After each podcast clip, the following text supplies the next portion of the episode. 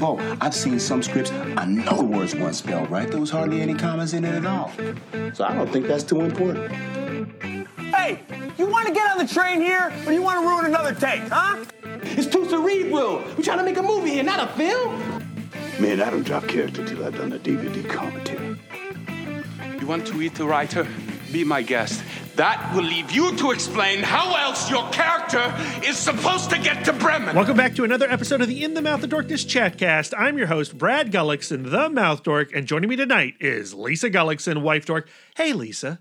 Hello, how's it going? I haven't seen you just continuously hours and hours and days and days at a time. We can't escape each other. It's but, lovely. but that's okay because it is lovely. We just finished season one of uh, Insecure, and I am shook right now. She is shook. She is shook. But what's going to get you out of that, you know, depressed, uh, emotionally Heartbroken. heartbroken state, Lisa? How about a conversation with comic book legend Stephen R. It is just what the doctor ordered. Yes, listeners, you have just stumbled into my new favorite episode of the Itmod Chatcast. I really can't believe that we somehow fooled uh, Mr. Bissette into joining us in the Dork Cave for this conversation. Uh, like, if you if you don't know who Stephen Bissette is, first uh, you need to start reading Saga of the Swamp Thing. Absolutely. Uh, it's one of the most significant comic book works of all time.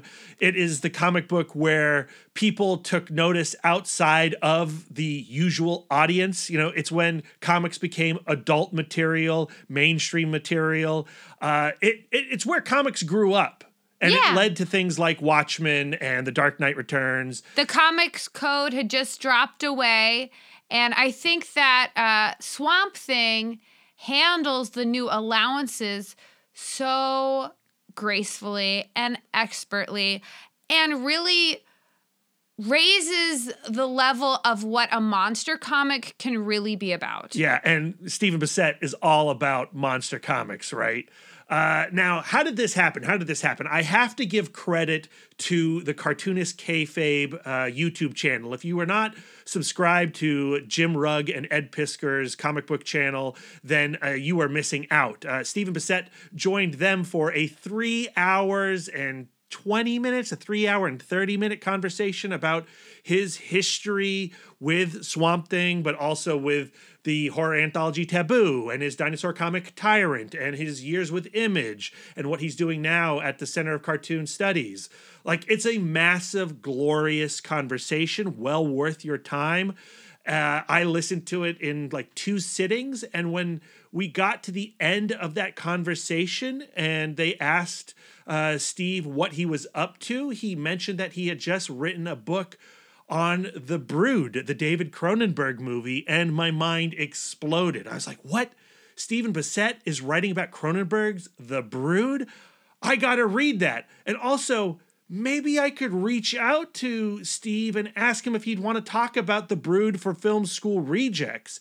And he agreed. And not only did he agree to talk to us about The Brood uh, and his new book, but he also agreed to come on to our other podcast, the Comic Book Couples Counseling Podcast, to talk about Swampy and Abby. So that conversation, if you want to hear that, and you do, that's going to be on our other channel, the Comic Book Couples Counseling Podcast, in about a week. Yes, impossible, magical, beautiful things are happening on both of our channels.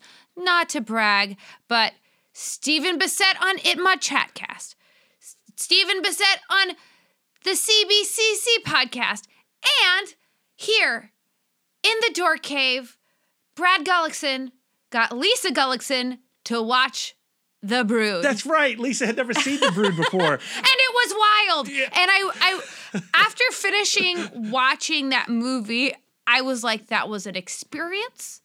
Um, it was su- like at first I was like, why?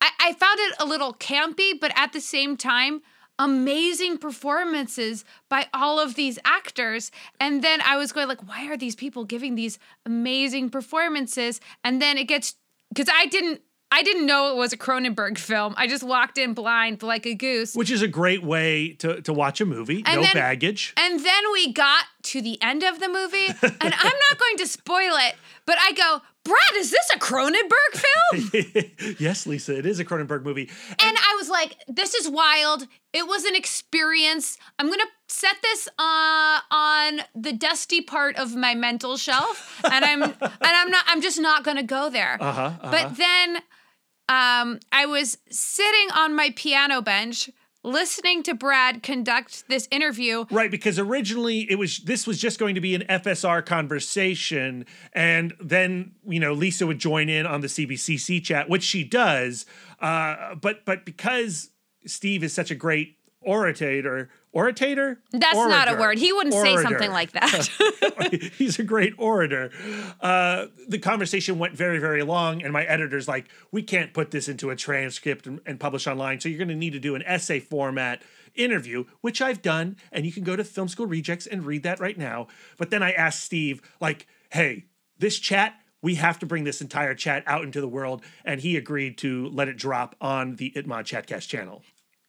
Any hoozles, all of that prelude was just to say that he sold me on this movie Yes, yes. in one sitting. Yeah, absolutely, absolutely. So if you haven't seen The Brood, Uh, you should do that. yeah, right now, because it brings a lot to the conversation. If you haven't seen The Brood, I mean, that's going to be a very different watch bringing all of this. Inf- Maybe it's going to be better I mean, for you. I don't know. spoil the entirety of the brood in this chat. You should know that. It's impossible to sp- like you knowing what happens in this film will not spoil what is in this. And, film. and honestly, what uh, Steve brings to the conversation, what he brings to the brood, as it did for you, truly elevates the movie. it does. Yeah. Maybe you should do a brood sandwich. Watch it, listen to this interview, watch the brood again. I think that's that's what I'm doing. I'm doing that. Yeah.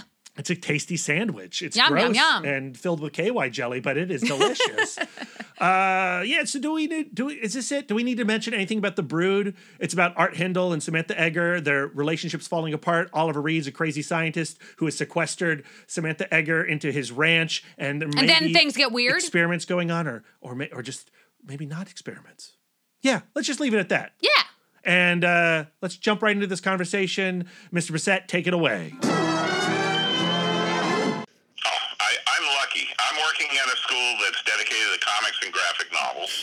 Jealous. I'm working with a student class that's uh, you, no, has no more than 22 students in a classroom. It's a two-year program, and uh, I feel very lucky. And I've been doing this since 2005. Man, well that's I love it. that's a good love it. gig. That's a good gig.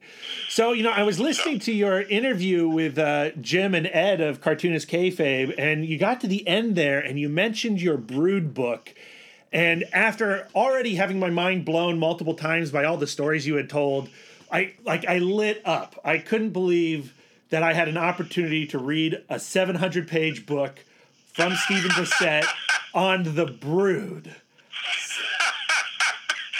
Yep, it's true. I did it.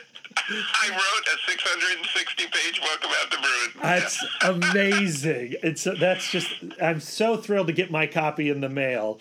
Um, but I guess where I wanted to start with the brood conversation, and, and I, I felt like if, if we could just have like a 30 to 40 minute Oh, yeah, yeah, conversation. yeah. I'm, I'm at your disposal. Awesome. So And then we could take a break and then maybe come back and talk a little bit of I'd love to. comics. Yeah, because you, you and Lisa do a podcast on comics. We do. I understand? We do. It's a uh, comic book couples counseling podcast. So oh, God. Yeah, I'm totally up for that. Yeah, Especially cool. after the brood, you and I will have so many psychological chops in place that we can really take it to a whole different level, right? Yes, So, indeed. Um, all right, so set the scene for me. Like, when did you see the brood? Where did you see the brood? How did you see the brood?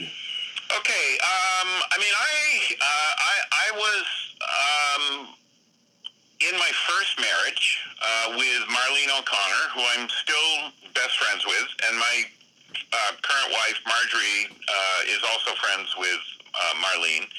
Um, so Marlene and I had uh, been together, I think, at most two years, a year and a half, two years at that point. We'd only recently gotten married at that point. And um, Marlene had a tolerance for horror movies.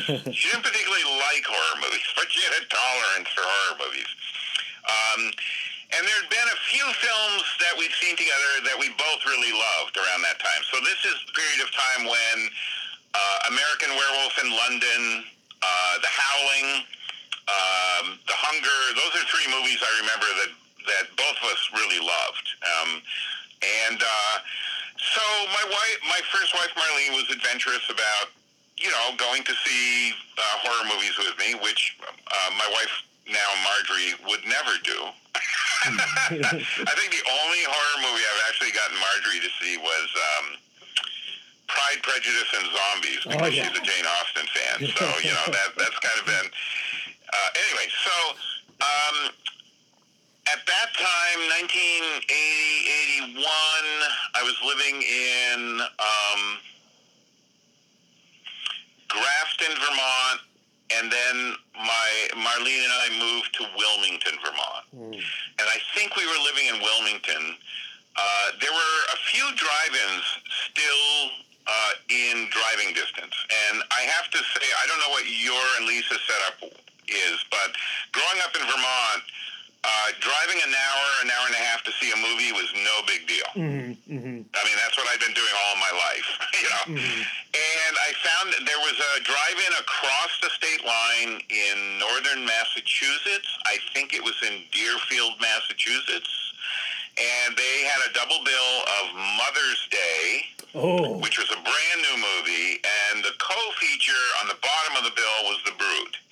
And I had been trying to see The Brood since I had first read about it in Cinefantastique, and it had never played anywhere in Vermont that I know of. Um, I uh, so I uh, convinced Marlene, yeah, we should go see this. Um, she hated, hated, hated, hated Mother's Day. yeah. Uh, but because um, we had both seen the previous David Cronenberg films, she reluctantly agreed to stay for The Brood, and The Brood was mind blowing. The Brood was one of the best movies I saw that year of any genre.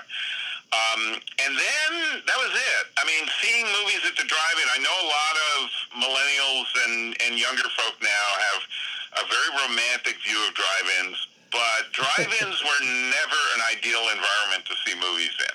And I went to drive-ins all my life. Uh, mosquitoes, uh, fog could roll in. Uh, the sound where those shitty speakers you'd hang on your car windows, you know.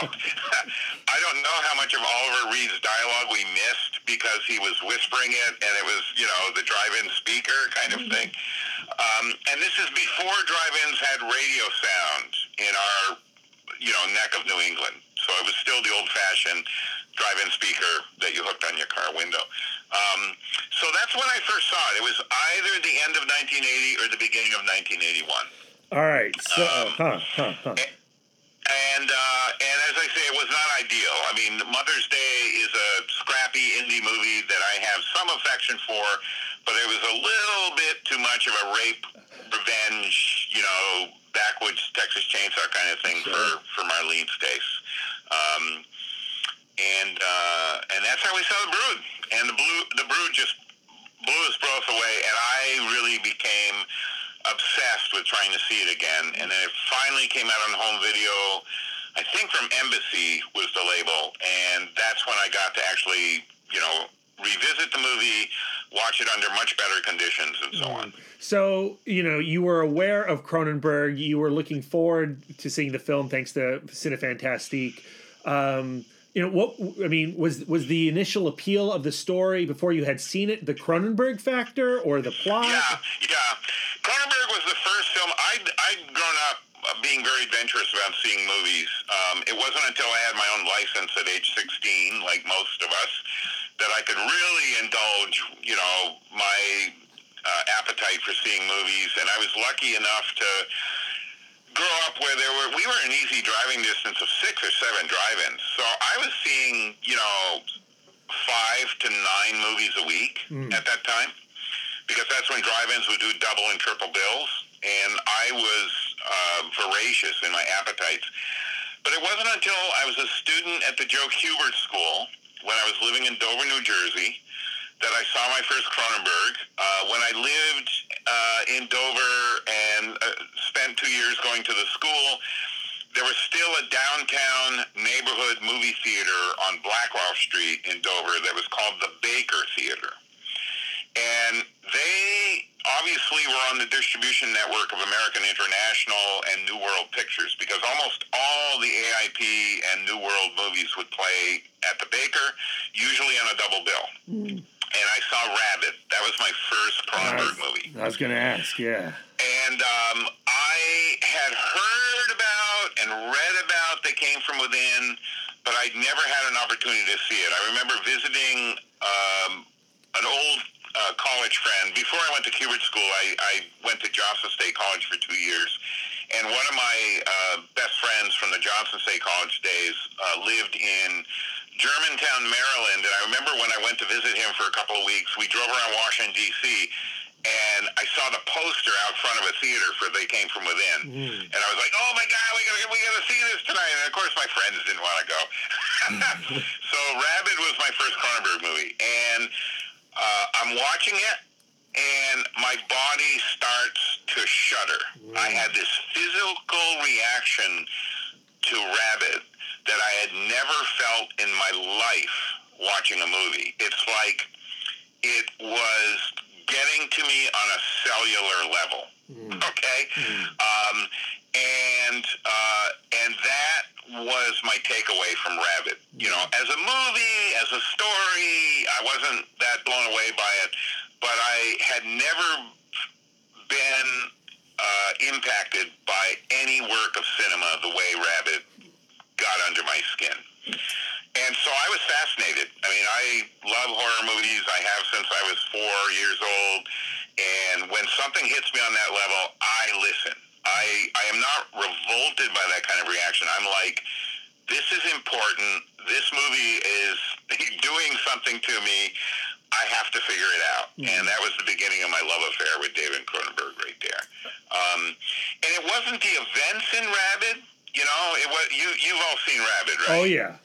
Yeah, so it wasn't the events in Rabid. I mean, as a movie, seeing it brand new in 1977, you know, it was kind of like George Romero's The Crazies. It was kind of um, riffing on aspects of Night of Living Dead. It, it wasn't a zombie movie, but the whole contagion infection thing. I had seen I Drink Your Blood at the drive-in, so I'd already seen a rabies horror movie that I thought was fucking amazing.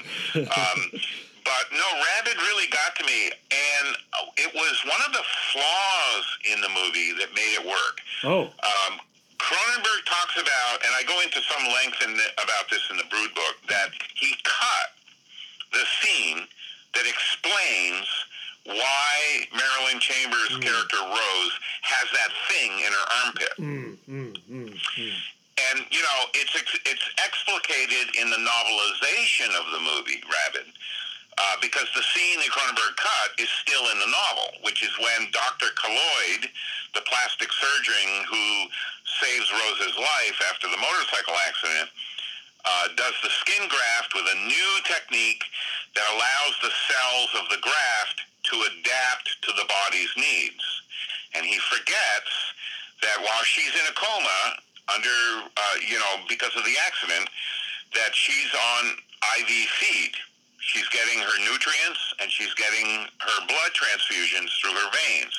So her body adapts the um, morphogenically neutral uh, cell material that he has used to do plastic surgery on part of her body that was burned, and it creates a new feeding organ because that's how her body is Right. taking nutrients while she's in a coma.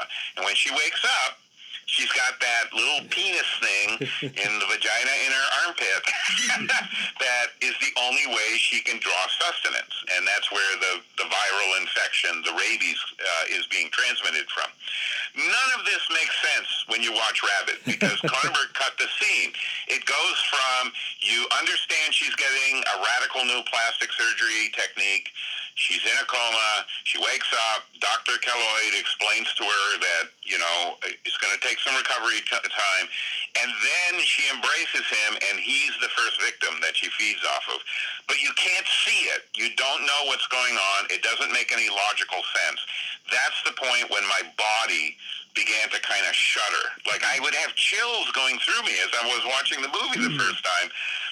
And it was like my body was reacting to what was happening on the screen. And when I say a flaw in the movie was part of what made it work, it's because just as Rose does not understand what's happening to her, there is no way any one of us in the audience could understand what was happening to her hmm. either. Hmm. So it ended up being a strangely more involving narrative than it should have been. Hmm. and it also meant I wasn't reacting to you know, Rose is a stalker now and she's, you know, preying on these people. It wasn't the predatory thing I was reacting to. It was that I could not make logical, rational sense of what was going on in the screen, and my body was really reacting to, you know, something inexplicable going on. And I loved it. I fell in mm. love with it. And that was Love at first sight. So, you know, when I have that experience, when a movie affects me that way, uh, eh, I I run to the feeling, right? Like I need to know, like, why do I feel that way? And I love the sensation of of a movie when it can like physically disturb me or mentally disturb me. Um, but at the same time, so you see Rabid, and then you finally, you know, after some time, go and see The Brood in this uh, drive-in scenario.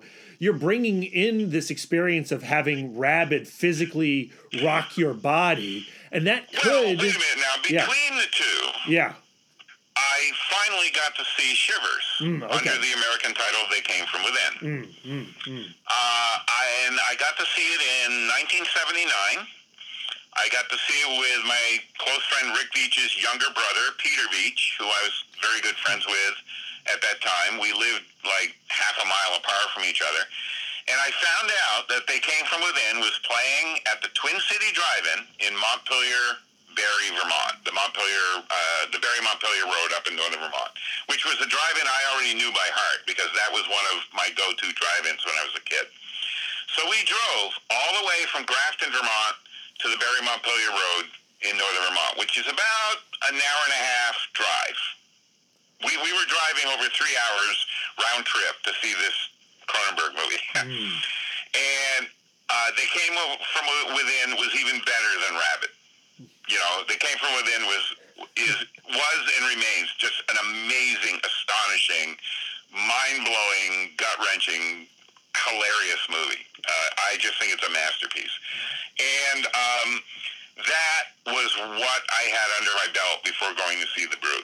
All right. So I also want to mention to Yeah. you, Brad, there was another movie that I had seen between the time I'd seen Rabid and had the opportunity to see The Brood.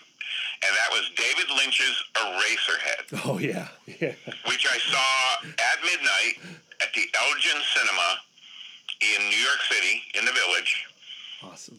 while at the end of an acid trip with a friend. Oh my god. Uh, I had a friend uh, whose name I will not reveal in the interview in case he frowns on his youth, um, who convinced me I was a country boy and I was never comfortable when I'd go into New York. And I would go into New York all the time because that's where the work was as a cartoonist. So I was going into New York every week, two weeks, and I would always catch one or two movies on 42nd Street. That's when 42nd Street was still like exploitation movie heaven and hell.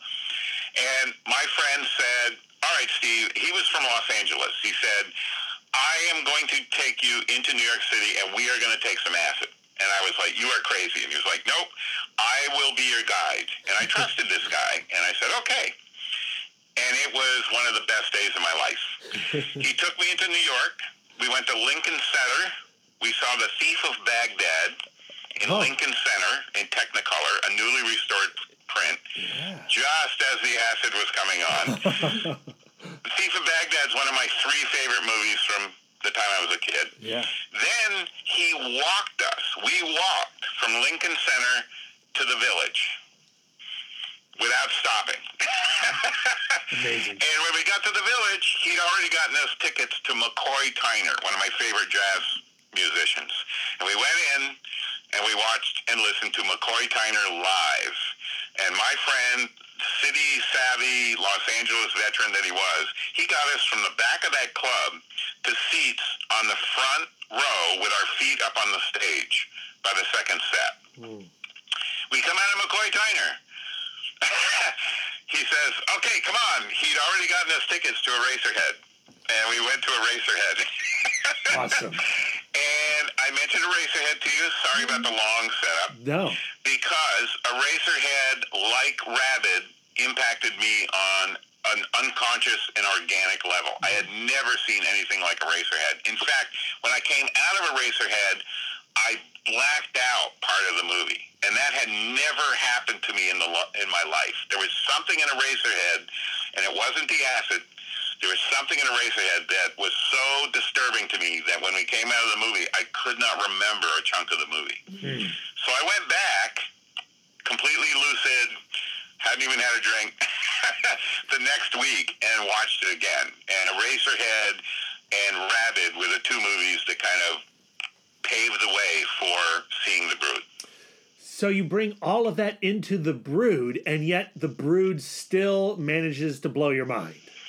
Yeah, yeah. Uh, the Brood ended up being, I think it's Cronenberg's first masterpiece.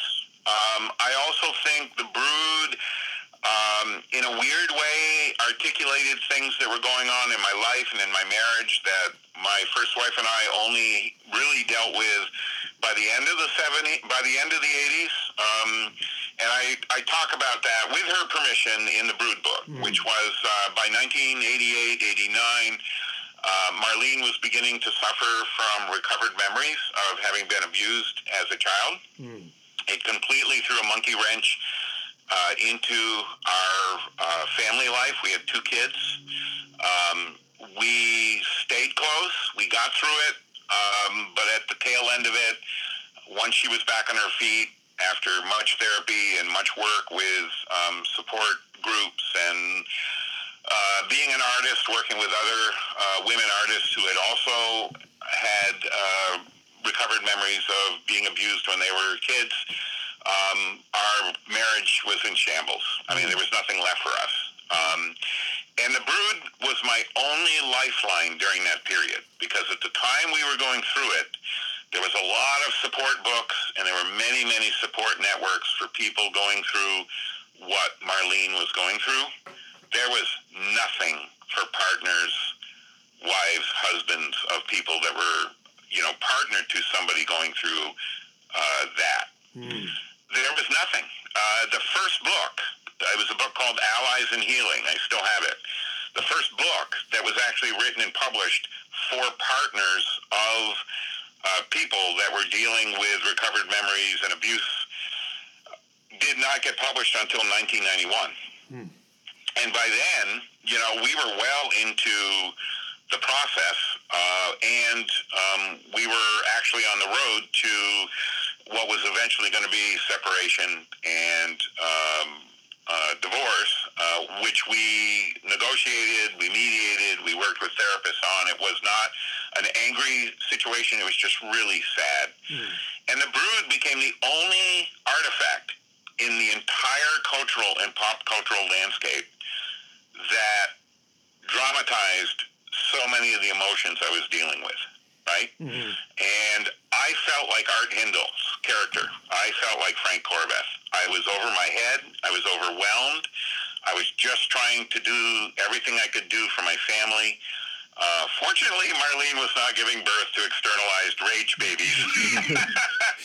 Um, but but the Brood became um, a film that I had seen and been blown away by. That almost a decade later became like a lifeline. Um, and to me, that's part of the power of the horror genre. I mean, throughout my life, there's been you know creators that work in the genre or individual works in the horror genre that were really critical to my getting through some kind of trial or tribulation in my life. And The Brood was that during my adult years.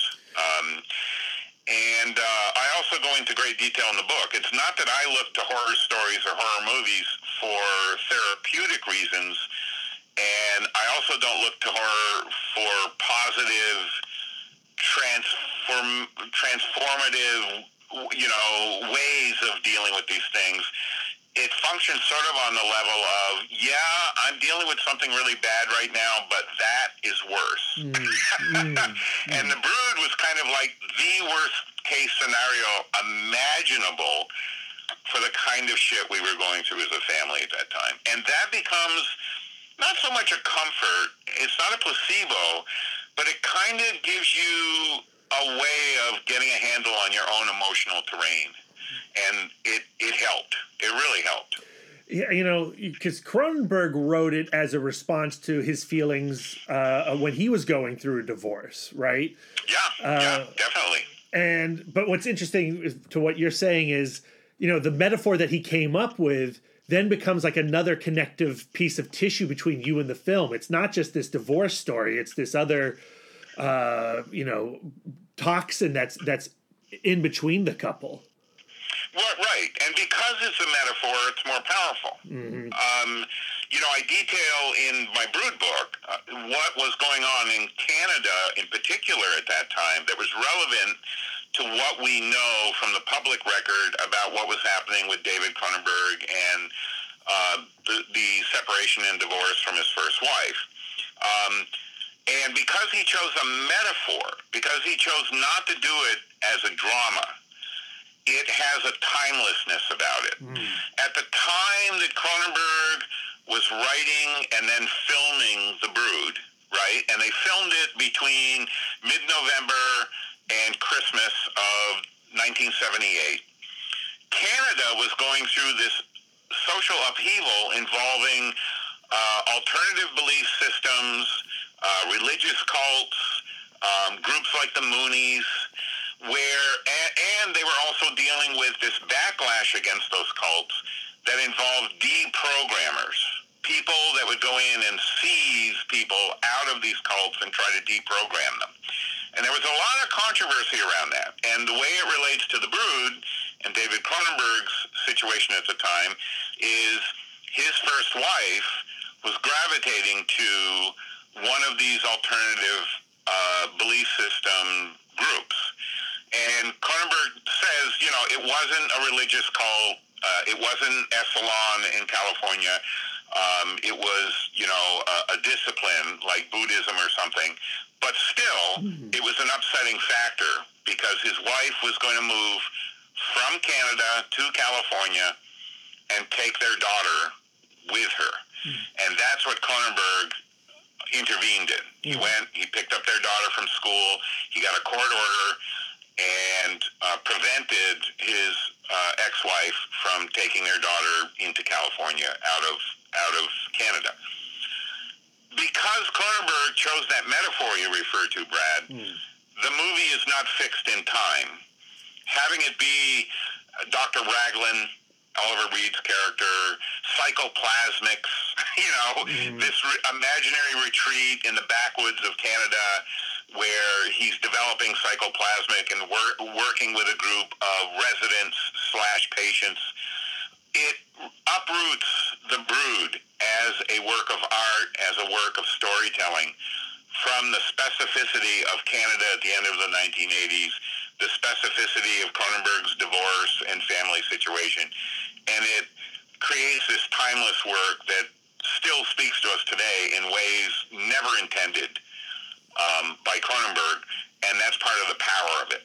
Yeah. And that to me is part of the power of horror stories. You know, um, that that metaphor element you referred to by making it an imaginative work of art, it has outlived Kramer versus Kramer, which was the Yes. biggest movie of 1979.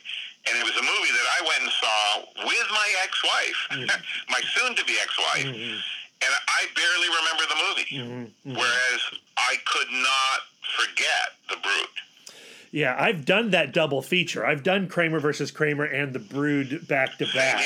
Yep. And I mean, it. I mean, you're totally right. Like it, Kramer versus Kramer is so rooted in its time, and and also because it's trying to like it, it, its end game is kind of this hopeful end game. Uh, it doesn't emotionally feel as powerful or as true as the brood and the pain and the heartbreak of the brood. Well, and I also have to say, revisiting Kramer versus Kramer. I mean, um, and I address, and I hate to keep inserting this sentence, but I will. You please I do. address in the book. Yeah, yeah, yeah. that you know Cronenberg has taken a lot of heat to this day, where people look at the Brood and say, "Oh, this is a misogynist work." Mm-hmm. I revisited Kramer Kramer, and I'm sorry. I think that's the more misogynist work by far. I mean, Meryl Streep's character does not come off well in that movie, and essentially abandons her son. Um, and it's a movie written and directed by a man in which Dustin Hoffman is the poor, suddenly single father, blah, blah, blah. Um, I feel like The Brood really wrestles with that emotional terrain with more honesty, more candor, and I push back in the book at great length against the assessment of it being a misogynist work because uh, Nora's character, Samantha Eggar's character, is an incredibly powerful character in that film. And um, I think her character manifests um, aspects of what is involved when couples, when partners, when marriages fall apart in a way that's far more dimensional and far more resonant and way more troubling because not just because of where it goes, but because of how far it pushes that envelope in a way that resonated in 1979. Well, for me, 1980 when I or 81 when we saw the Brood. Uh, to present day, way more than anything in Kramer versus Kramer. Yeah, for sure. Uh, I, I, feel like Meryl Streep's character really gets short shrifted by this script Yeah. of Kramer versus Kramer. Uh, I agree with you 100% on that. H- have you seen the more recent film, uh, A Marriage Story? Yeah, yeah, I have, and I think that's a really interesting, you know, uh, companion piece as well. I- Like, I think that does a little bit better of a job than Kramer versus Kramer uh, did with that scenario. Sure, sure, but we've also seen, uh, you know, we're also at a point now, you know, from 1979 to the present day. I mean, you know, we have entire networks like the Lifetime Channel Yeah.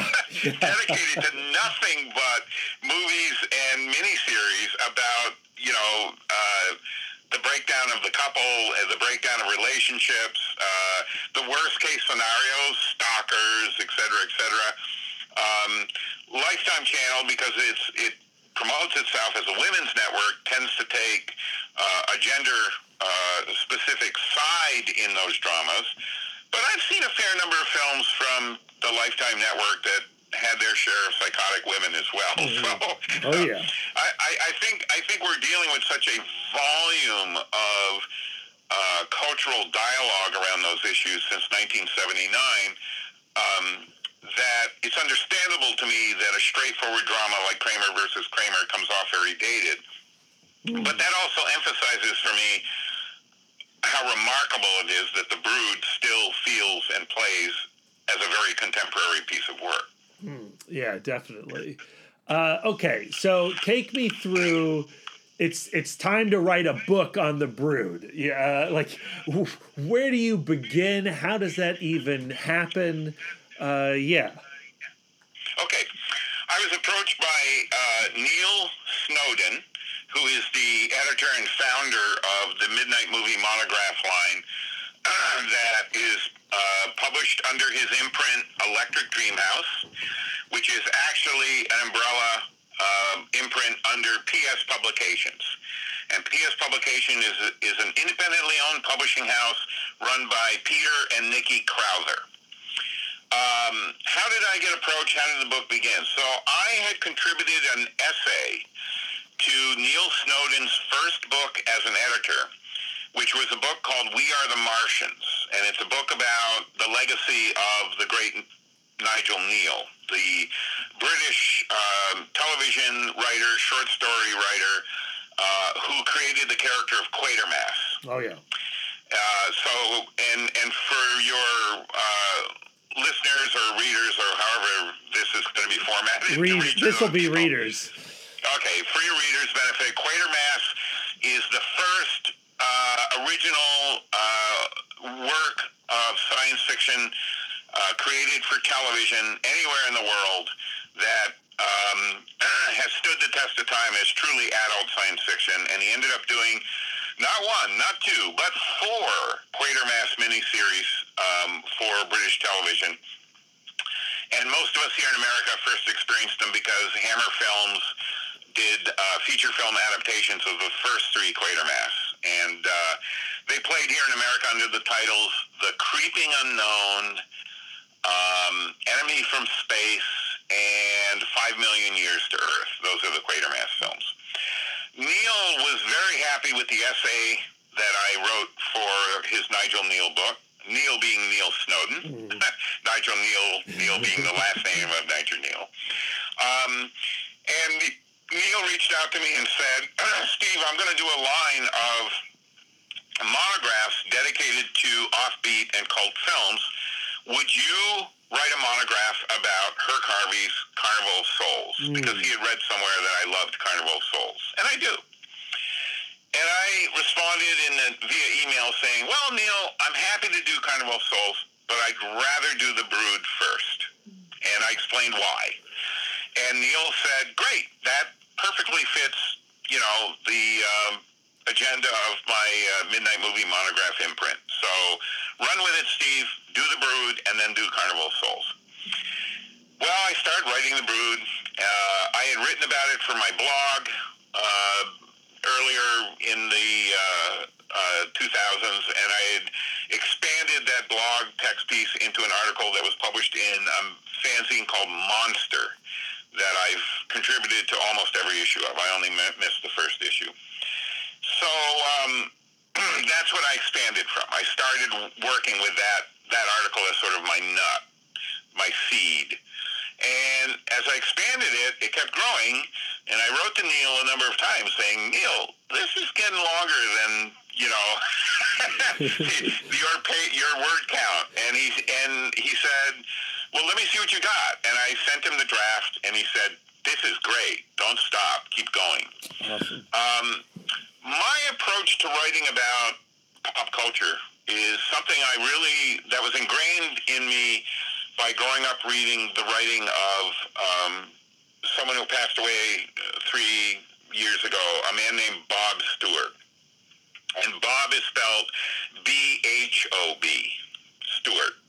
And I first read Bhob's work and Joe Dante Jr.'s work in the pages of a monster magazine called Castle of Frankenstein. And Bhob Stewart in particular had this sort of organic approach to writing about the pop culture where Bhob would start to tease out, you know, all the connections. You know, where did the, let's say I'm writing about a single film as I did with The Brood. Like, where did this come from? Who made this? Where do they come from? What are the cultural roots of this thing? What happened when it came out? How did hmm. it get made? And then what happened after it came out?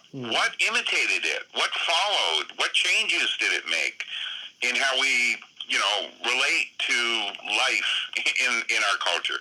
And it's really that organic approach that Bhob Stewart would take in his articles, in interviews that he did with other people, the books he wrote about um, uh, Wally Wood, one of the great American cartoonists. Wally Wood was one of the artists that worked at EC Comics. Yeah. Um, and that's how I approached the brood. And I had earlier done a book uh, about my friend Rick Veitch, and specifically Rick Veitch's um, graphic novel Brat Pack. I did a book called Teen Angels and New Mutants, and it was published by Black Coat Press back in 2011. Um, you can still buy it online. Um, it's a print-on-demand book, so you can buy it direct from Black Coat Press, or you can find it on Amazon or ABE Books or wherever you prefer to shop. And um, in the book about Rick Veitch and um, um, the Brat Pack, I I know I've known Rick Veitch since 1976. We met as young cartoonists the first day we were at the Joe Kubert School. So I knew that Brat Pack emerged from Rick Veitch as a person and Rick Veitch as an artist. And I also knew Rick Veitch's personal philosophy and his convictions and what it was in the culture and pop culture that really bothered Rick. And so what I ended up writing about in Teen Angels and New Mutants wasn't just Brat Pack, but I ended up writing an entire history of American preteen and teenage pop culture, and specifically how our culture feeds on youth. How we feed on preteen and teenage actors and musicians and athletes, um, how we destroy their lives, and how we just sort of take that as, you know, that's that's like the cost of doing business. And I wrote about that because that's what Brat Pack is about. Rick Veitch's Brat Pack was about um, the sidekicks of superheroes. like what happens to Robin when Robin gets used up? and um, so that's the approach I took with the Brood book. I didn't just want to write about the film. I wanted to figure out where did David Cronenberg get this insane story idea from? Right? Where does where does a character like uh, Samantha Eggar's character come from? And where does a character like Dr. Raglan come from? You know, where does psychoplasmics come from? And what about poor Frank? And especially their daughter, played by Cindy Hinds. Where does that all come from? And not just where does it come from in the imagination of David Cronenberg, but what are the cultural and the pop cultural roots? What led to it? What predated it? And how did The Brood, coming out in 1979, play a role in changing the cultural dialogue about uh, uh, domestic abuse, child abuse, divorce, all this stuff, right? And when you trace back where The Brood came from, you go all the way back to the play Medea. Medea so hated her husband Jason, who, you know, as a kid, that's Jason in the Argonauts, right? Yeah. Ray Harryhausen, Greek mythology. I'll never forget the first time I saw the play Medea performed, and it's like, oh my God, she No. killed their children, right? so, like, oh my God, there's the seed for the brood, Medea, right? Damn, yeah. And and where did the brood go? Well, one of my favorite and most fucked up horror movies of all time is Possession, starring Oh. Uh-huh. Isabelle Adjani, Yeah. right? Yeah. And Possession, uh, when I revisited it, it's like, oh my God. Like the whole setup in Possession, including the school teacher character who's attracted to the husband, the husband's attracted to her in the midst of a marital breakup, that's right out of the brood. Mm. It's just Possession takes it in another whole direction. Mm. And then I found out the writer director of Possession wrote Possession when he was going through a divorce. Mm, mm, mm. oh my God, that's just what happened with David Cronenberg with The Brood. That's where it came from.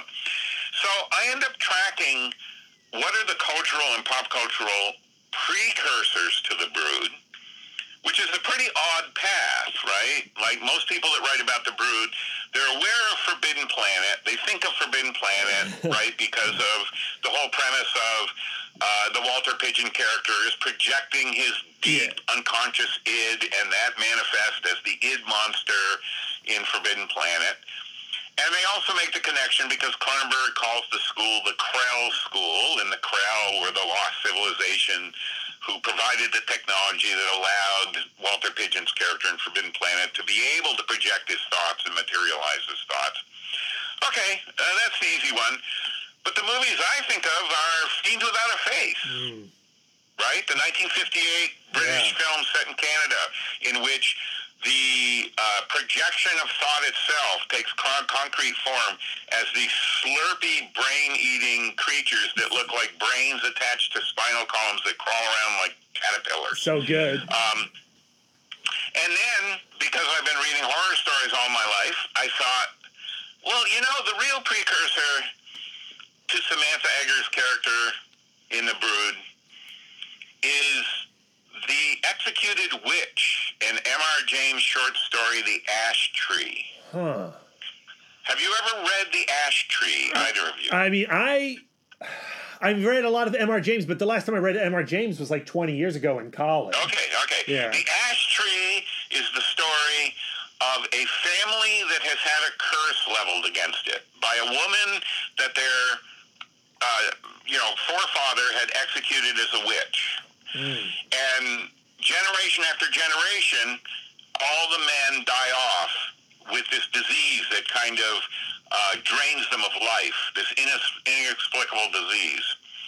And it turns out what it actually is is the ash tree outside of the family home is inhabited by these uh, baby heads on spider legs.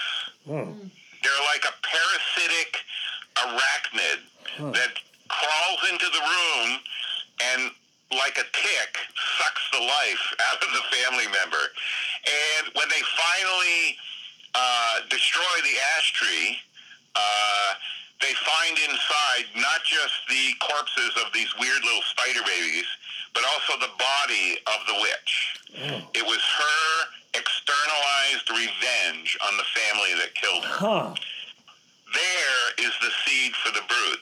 But I've read interviews with David Cronenberg since 1977, mm-hmm. since 76.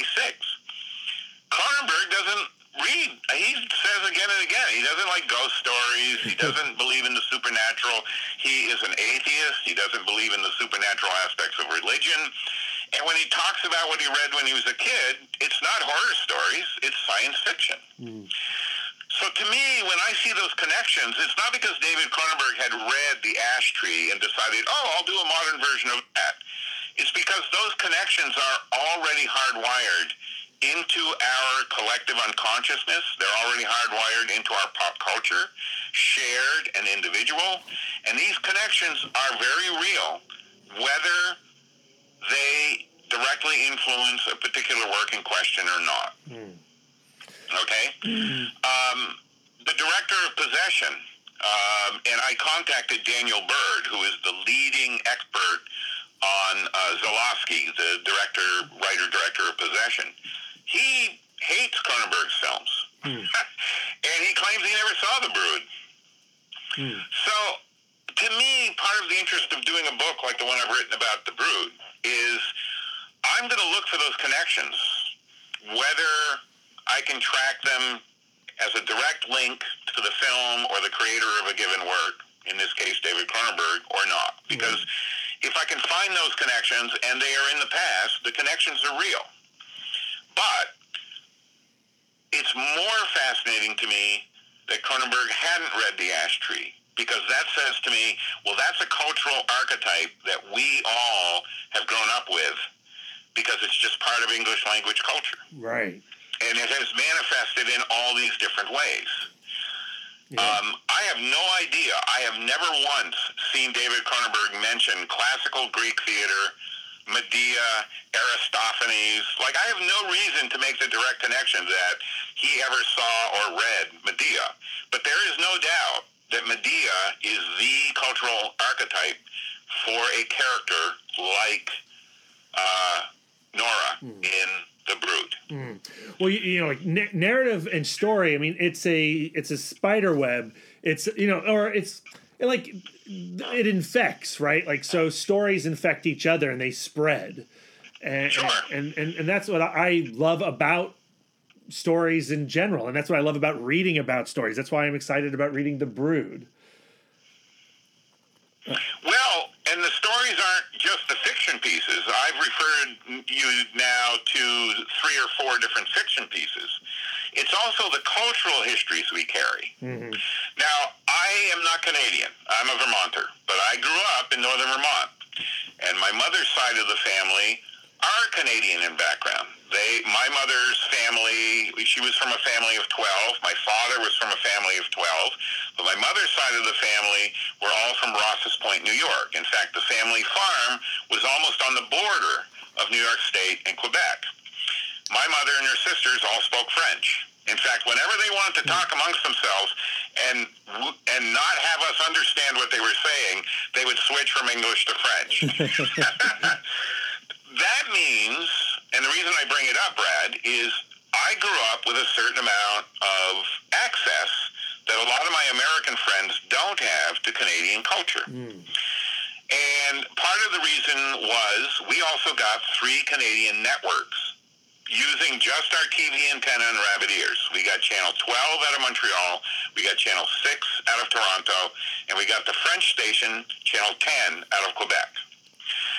And I grew up watching uh, TV shows, movies, and news programs on Canadian television that helped me make sense of some of the cultural connections to the Brood.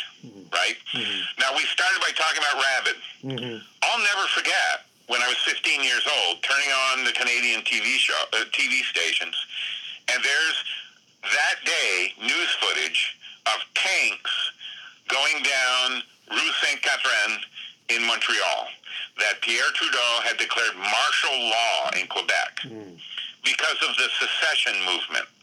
That there were a group of people in Quebec that want to secede from Canada, and Trudeau Trudeau ordered martial law.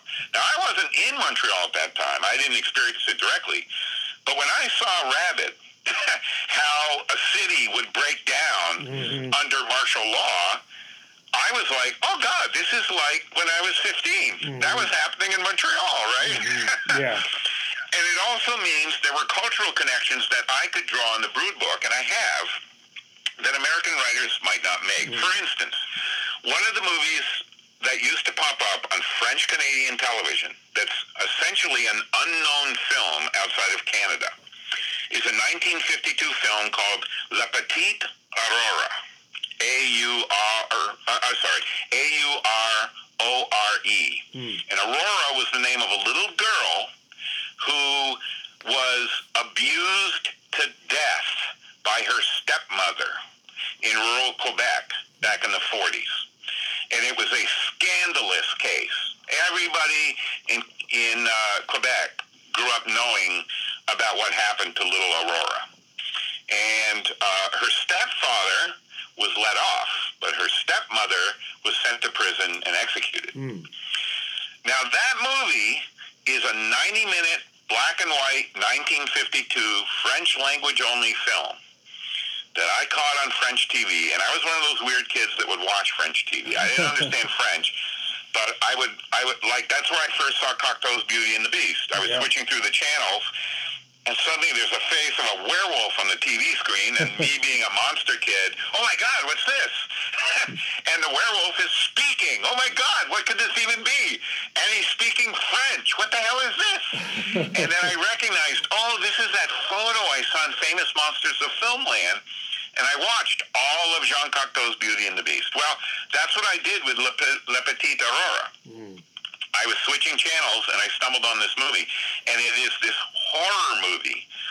Uh, It's played as a straight drama, and the soundtrack is just an organ, so it it it sounds like a soap opera, like a cliche of a TV soap opera. And it's this little girl being steadily abused by her stepmother. Her stepmother um, puts her hand on a wood stove. Her stepmother pulls her hair out her stepmother doesn't feed her, starts to starve her.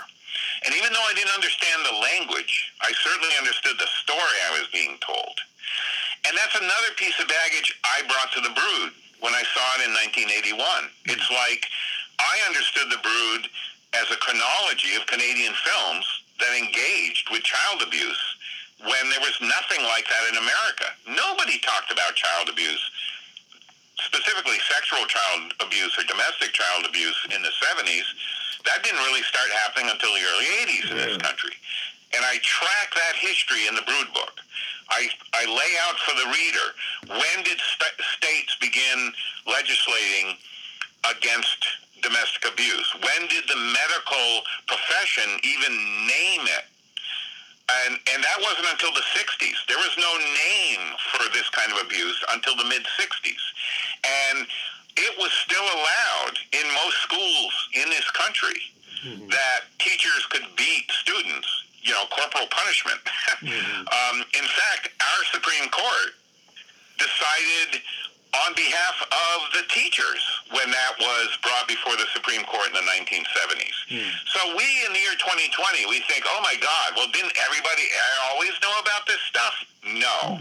In fact, The Brood was quite an unusual movie in 1979 to even be addressing the issues that it had addressed. So I, I go on and on about this as long as I have to, uh, Brad, because in the context of the Brood, it's not just the fiction, the mythic, Yeah. the archetypes that fed the Brood. It's also the history of Canada. And it's also the the landmarks in the history of Canada that involved individual scandals, like what happened to this little girl Aurora, and also cultural scandals because Quebec and Canadian history is peppered with um, hospitals for what were then called retarded children that suddenly got caught out in these scandals of the abuse that was being heaped upon the kids who were in the care of adults who were not doing what they should have been doing. There's also church scandals, uh, religious schools that it came out in the 60s, in the 70s, uh, that uh, had been uh, abusing their students and their residents who were, uh, you know, uh, not adult age as yet. So to me, The Brood is this really substantial, meaty piece of horror fiction that not only embodies a progressive leap in the fictional and the mythical archetypes that fed it, but also addressed a number of real world cultural issues that had never been dramatized in a mm-hmm. Canadian film up to that time, with the notable exception of that 1952 La Petite Aurore. you know, Lisa and I rewatched it last night, and you know, I'd seen I'd seen this shot before, but for whatever reason, last night this shot hit me in a way that it had never hit me before, and it's where uh, the father is taking photographs of his daughter's back, and he places the Polaroids on her stuffed animals, and you get that one shot of the Polaroids on the stuffed animals, and that was like a gut punch last night. Oh, I know. I mean, it's just astonishing. And, you know, you think about how uh, Cronenberg sets up this narrative that is a work of fantasy. You know, it, it takes the expression of the emotions in a in, a- in a in a fantastic realm. Um, but it's very different from the kind of approach of, say, Stanley Kubrick's The Shining, the adaptation of the Stephen King novel, in which it's of not Jack Nicholson's fault that he becomes, you know, the father who falls apart and almost kills his wife and son. It's because of the the Overlook. you know, it's because of the hotel. Right. It's because of alcohol when you refer to that moment in the brood when the father is taking the polaroids of the bruises on his daughter Candy's back and he sets the photograph against her toys just to prop them up oh my god that is such a concrete expression of a parent's fear a parent's culpability you know of everything that's at the essence of the brood being the movie it is the story that it is Yeah. um, and it's there in that simple and eloquent an image. Um, just incredible. Now we take it for granted. I mean, how many miniseries could you and Lisa sit down and watch this weekend on Netflix that have to do with institutional or individual abuse? Yeah. There, there's tons of them. It's everywhere in our culture. But in 1979, nobody was talking about this shit. Yeah. And if they were talking about it, they would feel that putting it in the form of a horror movie would be, uh, in and of itself, perverse and, uh, and trivializing. And the fact of the matter is, I recognized it when I first saw it in 1981. I argue it today in a 660-page book. the fact that The Brood is a horror movie still makes it one of the most penetrating and honest explorations of the real emotional landscape involved in that kind of um, situation. Um, in the frame of a 90 minute imaginary narrative. So I guess my uh, my final question on the Brood is, or uh, on your book, you know, you you've gone through this quest to uh, document your your response to the movie. But but you know the Brood's not the only film that you've written about. You you know you've got Carnival of Souls possibly in your future. Do you think you will tackle any other film uh, with the same I don't know what's the word, not passion or enthusiasm, but with the same intensity as you have done with the Brood? the Yeah, yeah. Yeah. well, I don't know if any publisher will ever again indulge me doing something like this. I mean, uh, it, it's very unique that an editor, Neal Snowden, and a publisher, Pete and Nicky Crowther, would indulge this kind of thing. It took them two years to finish the production on this book. I mean, this book was a a nightmare for them just on a level of layout and design. Um, there's over a thousand footnotes in this book. And there integral. It's not all cabbage. I mean, they're integral to the arguments and, and, and the material I'm presenting, and they agreed. They agreed so much that they put themselves through the hell of putting this book together. I don't know if anyone's going to allow me to do it again. Will I do it again? I already am, Brad. Do you want to know which movie? Yes, yes. Okay. Uh, there's a, a sweet little movie that came out in 1972 called The Legend of Boggy Creek. Oh my God. And I have edited uh, an entire book about the legend of Boggy Creek, and I'm going to be, um, hopefully, knock on wood, putting it out later this year as the second volume of Cryptid Cinema. I put out a book in November of 2017 that's still available called Cryptid Cinema. Uh, it's available on Amazon. I used their CreateSpace platform, and I was working with my very good friend Tim Paxton, who did all the book design and pulled that entire book together physically.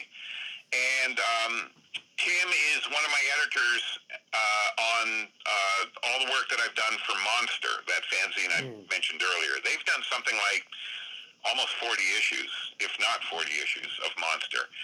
So Tim and I did Cryptid Cinema, which was this sort of loose-knit collection of essays that I'd written about different aspects of horror and monster movies that, you know, fit into sort of a shotgun approach to defining what is cryptid cinema. Cryptid cinema to me is a genre nobody's ever talked about as a genre. Uh, it's not just the movies that are about Bigfoot and the Yeti and the Loch Ness Monster. It's also the movies that are about any fictional cryptid, right? Mm-hmm. Mm-hmm. So in the narrative of King Kong, King Kong is a cryptid. Mm. It's this mysterious, vaguely reported creature that may or may not exist, and they have to get on a ship and go into the ocean to find Skull Island. And sure enough, King Kong's really there. He's a cryptid. And Godzilla is a cryptid. And all those movies about lost worlds and resurrected dinosaurs, those are all cryptids. Because in the narrative of, of the film, we're supposed to believe that's a real animal, right? Mm-hmm. So my interest in cryptid cinema is where did this storytelling template emerge from? There's certain tropes that happen in almost every cryptid movie, whether it's imaginary like King Kong or based on a quote real unquote cryptid like the Mothman or Bigfoot or the Yeti. Hmm. And I am interested in tracking, pun intended, because tracks are one of those tropes, where encrypted cinema comes from. Now, the movie that changed everything in cryptid cinema is The Legend of Boggy Creek. It's the first movie that presented itself as a documentary monster movie.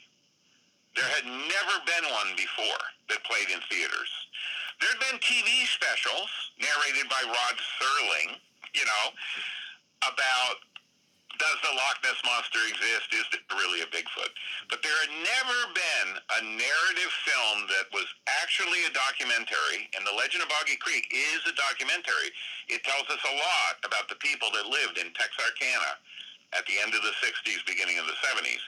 That was also a monster movie mm-hmm. where they recreate these reported sightings, and that is fabricated material. But they're presented it in the con- they're presenting it in the context of well, this really happened, but nobody was there with the camera, so we're going to show you what happened. Mm-hmm. Okay, and that was something new in 1972, and we forget that today because now you know, you and Lisa could go on the History Channel this weekend, and I'm willing to bet there's three or four programs about hunting for Sasquatch and looking for Bigfoot and blah blah blah, and it's all come from the legend of Boggy Creek, mm, all of mm, it. Mm. There was nothing like it before, and yet there was tons like it after. And um, so that's the next book I'm doing. And in that book, I wrote the first chapter. In fact, I'll send you and Lisa uh, my um, chapter so you can see the scope of what I'm laying out there. Yeah. And um, it's not just monster movies I'm tracking because The Legend of Boggy Creek also grew out of those Walt Disney True Life movies like, you know, uh, Beaver Valley and Jungle Cat and, you know, all those movies narrated by Rex Allen. and all those nature movies that Disney and then at the end of the 60s, independent filmmakers began putting out there. Um, and that was the genius of Charles Pierce and um, his writing partner on uh, The Legend of Boggy Creek is they figured out, and it wasn't something they concocted like, oh, we'll make a lot of money with this. It just sort of organically happened, where they kind of put together monster movies with those true life adventure nature movies. And they even included those folk songs that would always, you know, Rex Allen would always sing a song in The Legend of Cougar Country or whatever the hell the movie was. And they even emulated that. And that was such a crazy idea when they did it. But then after they did it, everyone recognized it as, oh, yeah, that- that's how you do a Bigfoot movie. so that's my next book. Uh, it's going to be out later this year. It's called uh, Cryptid Cinema: The Boggy Creek Bequest. And uh, I'd actually finished it two years ago, but then uh, it turned out that the daughter of Charles Pierce, Pamela Pierce Barsalou, uh, was rescuing her late father's movie, and she rescued, restored, and earlier this year re-released The Legend of Boggy Creek, and she reopened it at the original two theaters that her daddy, Charles Pierce, had roadshowed the movie at before he even had a distributor. And now she has it out on Blu-ray. So I postponed putting the book out because I wanted to be able also to tell Pamela's story about rescuing and restoring and re-releasing her dad's movie. Amazing. So that's what the book covers. Man, Uh, all that. All that and more. Super excited for that too. That's so crazy. Steve, thank you so much. Hey, a pleasure to meet both of you. And Yes. Lisa, am I going to hear from you with the next uh, round of questions? Yes, you will, and um, Oh, I will good. probably Um, dominate. No, yeah. Okay, I'm looking forward to it. Okay, we'll talk to you soon. Talk to you soon. Oh man, there you go, gang. How rad was that? Super rad? Yeah, super rad. Wow, Brad, you asked the question and answered it. You are the best interviewer. It's my style, Lisa. It's my style. So during our introduction, Lisa, you mentioned how this conversation that we had with Stephen Bissette altered your perception of the brood. What what specifically are you referring to there? I'm referring to how it brought the conversation, the cultural conversation of child abuse hmm. to the fore. Right. I can't imagine. I mean, child abuse is a terrible subject and a dark thing to talk about, but art is the way we deal. And the fact that this is the first movie to really address it is it's like the first movie that helped us deal. Yeah, you know, like that. That's that was my big takeaway as well. Uh, was how when people talk about the brood, they often talk about how it was a metaphor for the emotional experience that David Cronenberg was going through in his divorce from his first wife, right? And yes, that's certainly true. Uh, you know, as as Mr. Bissette talked about in this conversation, but it also opens up to the conversation of child abuse, which maybe wasn't necessarily at the forefront of Cronenberg's mind when he made the movie. He also made me feel bad for not knowing shit about Canada. well, that means you're an American. That's right. Uh, yeah. So all time highlight. This is going up there uh, in like my wedding day. Uh, the first time I got my license, and, and and now talking to Stephen Bissette about the Brood. You're that you're that excited about having a license? I I mean, I literally couldn't think of anything else. Okay, all right. Forget the license. Who really cares about that? Wedding day. Uh, Steve Bissette. There you go. That's more honest. That's more honest. Uh, okay, so next week, like we said, uh, Mr. Bissette is going to come onto the Comic Book Couples Counseling podcast. You can find that on all your podcast feeds, you know, Stitcher, iTunes, those places. And you'll actually hear me ask questions as opposed to like just being weirdly referred to through the entire interview. Yeah, yeah, you get to hear a little more Lisa. uh, but, but like, I know what you're thinking. Hey, I'm a Swamp Thing fan. I've heard it all. I've read every uh, Stephen Bissette interview. I've read every Alan Moore interview. I've watched all three hours plus of the cartoonist kayfabe interview with uh, Stephen Bissette. But guess what? I think we really mined some original content. And uh, you know, not to toot our own horn, Lisa, but uh, S- Steve told us that uh, we we did just that. Yeah, we did. I'm Yeah. I'm not done patting myself on, the back. Yeah, yeah. I'm only taking a break because my arm was tired. That's right. That's right. Uh, and then, of course, back on this podcast channel next week, we are going to have Eliza Hittman and the cast of Never, Rarely, Sometimes, Always. Which you may see is now streaming. it is now streaming, which is why we're dropping that interview. How exciting is that? Super exciting. It's a really sweet interview. I think this was a first interview for those two girl actors, and it's it was just really fun and a interesting. good time. Yeah, we, we did it in the uh, Legends Bar and Grill in Park City, Utah. Uh, I mean, it was a, a fully operational restaurant, so you get to hear all that clickety clack in the background. You're gonna love it. But we're not eating, so if you're like a mouth sounds person, don't worry. No mouth sounds. Yeah. All right, so uh, that's going to do it for us. Don't forget to follow our other dorks Darren Smith at the Disco Dork on Twitter and Instagram, Brian Young at the Turtle Dork, and at the Turtle Dork 1 on Instagram, Billy Das at WB Das on all social medias. And Lisa, where can our listeners find you online? You can find me online binging the rest of Insecure at Sidewalk Siren on Twitter, Instagram, and Letterboxd. And you can find me on all social medias at Mouth Dork. And don't forget to head on over to Film School Rejects and read my article about this very interview you just listened to. I add my own BS to it. It's fun. It's called writing. It's called writing. And until next time, take care. Visions are worth fighting for. Why spend your life making someone else's dreams